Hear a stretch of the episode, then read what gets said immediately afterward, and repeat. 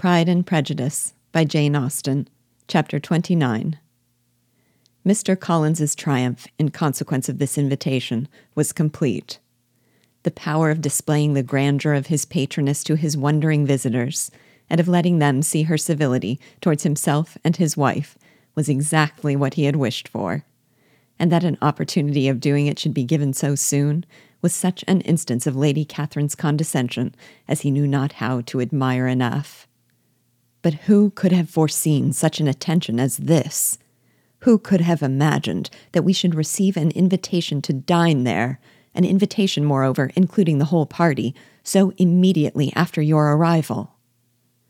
I am the less surprised at what has happened, replied Sir William, from that knowledge of what the manners of the great really are, which my situation in life has allowed me to acquire. About the court, such instances of elegant breeding are not uncommon. Scarcely anything was talked of the whole day or next morning but their visit to Rosings. Mr. Collins was carefully instructing them in what they were to expect, that the sight of such rooms, so many servants, and so splendid a dinner might not wholly overpower them. When the ladies were separating for the toilette, he said to Elizabeth, Do not make yourself uneasy, my dear cousin, about your apparel. Lady Catherine is far from requiring that elegance of dress in us which becomes herself and her daughter. I would advise you merely to put on whatever of your clothes is superior to the rest. There is no occasion for anything more. Lady Catherine will not think the worse of you for being simply dressed she likes to have the distinction of rank preserved. While they were dressing, he came two or three times to their different doors to recommend their being quick, as Lady Catherine very much objected to being kept waiting for her dinner. Such formidable accounts of her ladyship and her manner of living quite frightened Maria Lucas, who had been little used to company, and she looked forward to her introduction at Rosings with as much apprehension as her father had done to his presentation at St. James's. As the weather was fine, they had a pleasant walk of about half a mile across the park. Every park has its beauty and its prospects, and Elizabeth saw much to be pleased with, though she could not be in such raptures as Mr. Collins expected the scene to inspire and was but slightly affected by his enumeration of the windows in front of the house and his relation of what the glazing altogether had originally cost Sir Louis de Bourgh. When they ascended the steps to the hall, Maria's alarm was every moment increasing, and even Sir William did not look perfectly calm. Elizabeth's courage did not fail her. She had heard nothing of Lady Catherine that spoke her awful from any extraordinary talents or miraculous virtue and the mere stateliness of money or rank she thought she could witness without trepidation. From the entrance hall, of which Mr. Collins pointed out with a rapturous air the fine proportion and the finished ornaments, they followed the servants through an antechamber to the room where Lady Catherine, her daughter, and Mrs. Jenkinson were sitting. Her ladyship, with great condescension, arose to receive them, and as Mrs. Collins had settled it with her husband that the office of introduction should be hers, it was performed in a proper manner, without any of those apologies and thanks which he would have thought necessary. In spite of having been at St. James's, Sir William was so completely awed by the grandeur surrounding him that he had but just courage enough to make a very low bow and take his seat without saying a word. And his daughter, frightened almost out of her senses, sat on the edge of her chair, not knowing which way to look. Elizabeth found herself quite equal to the scene, and could observe the three ladies before her composedly. Lady Catherine was a tall, large woman with strongly marked features which might once have been handsome. Her air was not conciliating, nor was her manner of receiving them such as to make her visitors forget their inferior rank. She was not rendered formidable by silence, but whatever she said was spoken in so authoritative a tone as marked her self importance and brought Mr. Wickham immediately to Elizabeth's mind. And from the observation of the day altogether, she believed Lady Catherine to be exactly what he represented. When, after examining the mother, in whose countenance and deportment she soon found some resemblance of Mr. Darcy, she turned her eyes on the daughter She could almost have joined in Maria's astonishment at her being so thin and so small. There was neither in figure nor face any likeness between the ladies. De Bourgh was pale and sickly. Her features, though not plain, were insignificant, and she spoke very little, except in a low voice, to Mrs. Jenkinson, in whose appearance there was nothing remarkable, and who was entirely engaged in listening to what she said, and placing a screen in the proper direction before her eyes. After sitting a few minutes, they were all sent to one of the windows to admire the view, Mr. Collins attending them to point out its beauties, and Lady Catherine kindly informing them that it was much better worth looking at in the summer. The dinner was exceedingly handsome, and there were all the servants and all the articles of plate which Mr. Collins had promised. And, as he had likewise foretold, he took his seat at the bottom of the table by her ladyship's desire, and looked as if he felt that life could furnish nothing greater. He carved and ate and praised with delighted alacrity, and every dish was commended, first by him and then by Sir William, who was now enough recovered to echo whatever his son in law said, in a manner which Elizabeth wondered Lady Catherine could bear. But Lady Catherine seemed gratified by their excessive admiration, and gave most gracious smiles, especially when any dish on the table proved a novelty to them. The party did not supply much conversation. Elizabeth was ready to speak whenever there was an opening, but she was seated between Charlotte and de Bourgh, the former of whom was engaged in listening to Lady Catherine, and the latter said not a word to her all dinner time. Mrs. Jenkinson was chiefly employed in watching how little Miss de Bourgh ate, pressing her to try some other dish, and fearing she was indisposed. Maria thought speaking out of the question, and the gentlemen did nothing but eat and admire. When the ladies returned to the drawing room, there was little to be done but to hear Lady Catherine talk, which she did without any intermission till coffee came in, delivering her opinion on every subject in so decisive a manner as proved that she was not used to have her judgment controverted.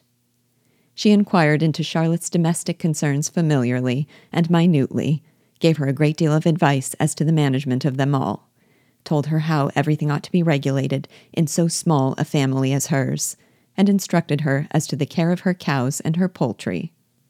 Elizabeth found that nothing was beneath this great lady's attention which could furnish her with an occasion of dictating to others.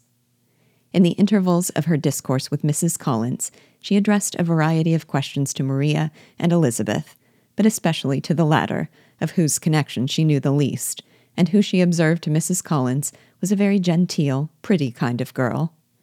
She asked her, at different times, how many sisters she had, whether they were older or younger than herself, whether any of them were likely to be married, whether they were handsome, where they had been educated, what carriage her father kept, and what had been her mother's maiden name. Elizabeth felt all the impertinence of her questions, but answered them very composedly. Lady Catherine then observed, your father's estate is entailed on Mr. Collins, I think. For your sake, turning to Charlotte, I am glad of it. But otherwise, I see no occasion for entailing estates from the female line. It was not thought necessary in Sir Louis de Bourgh's family. Do you play and sing, Miss Bennet? A little. Oh, then some time or other we shall be happy to hear you. Our instrument is a capital one, probably superior to you shall try it some day. Do your sisters play and sing? One of them does. Why, did not you all learn? You ought all to have learned. The Miss Webbs all play, and their father has not so good an income as yours. Do you draw? No, not at all. What? None of you? Not one. That is very strange. But I suppose you had no opportunity. Your mother should have taken you to town every spring for the benefit of masters. My mother would have had no objection, but my father hates London. Has your governess left you? We never had any governess. No governess? How was that possible? Five daughters brought up at home without a governess. I never heard of such a thing. Your mother must have been quite a slave to your education. Elizabeth could hardly help smiling as she assured her that had not been the case.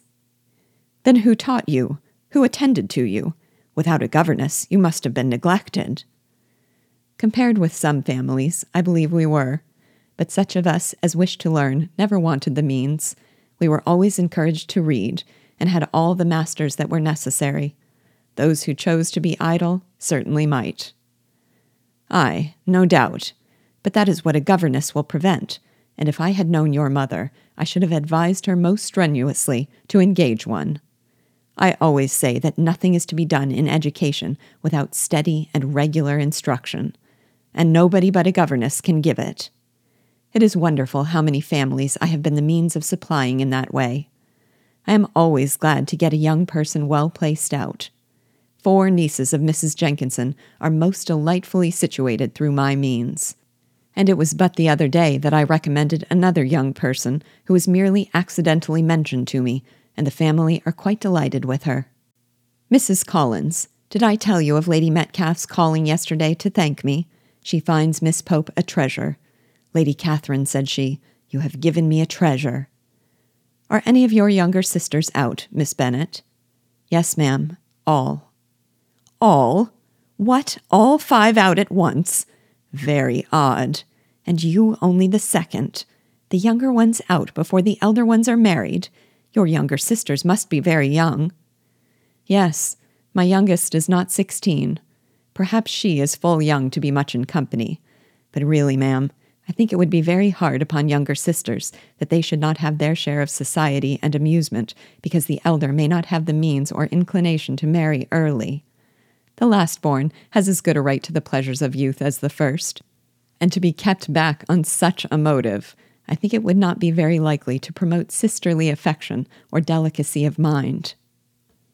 Upon my word, said her ladyship, you give your opinion very decidedly for so young a person. Pray, what is your age?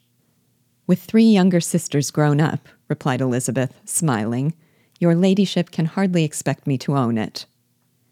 Lady Catherine seemed quite astonished at not receiving a direct answer, and Elizabeth suspected herself to be the first creature who had ever dared to trifle with so much dignified impertinence. You cannot be more than twenty, I am sure, therefore you need not conceal your age. I am not one and twenty. When the gentlemen had joined them and tea was over, the card tables were placed. Lady Catherine, Sir William, and Mr. and Mrs. Collins sat down to quadrille, and as de Bourgh chose to play at casino, the two girls had the honor of assisting Mrs. Jenkinson to make up her party. Their table was superlatively stupid. Scarcely a syllable was uttered that did not relate to the game, except when Mrs. Jenkinson expressed her fears of Mr. Bourgh's being too hot or too cold, or having too much or too little light. A great deal more passed at the other table. Lady Catherine was generally speaking, stating the mistakes of the three others, or relating some anecdote of herself. Mr. Collins was employed in agreeing to everything her ladyship said, thanking her for every fish he won, and apologizing if he thought he won too many. Sir William did not say much. He was storing his memory with anecdotes and noble names. When Lady Catherine and her daughter had played as long as they chose, the tables were broken up. The carriage was offered to Mrs. Collins, gratefully accepted, and immediately ordered.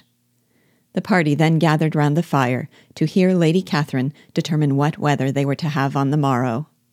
From these instructions, they were summoned by the arrival of the coach and with many speeches of thankfulness on Mr. Collins's side, and as many bows on Sir William's, they departed.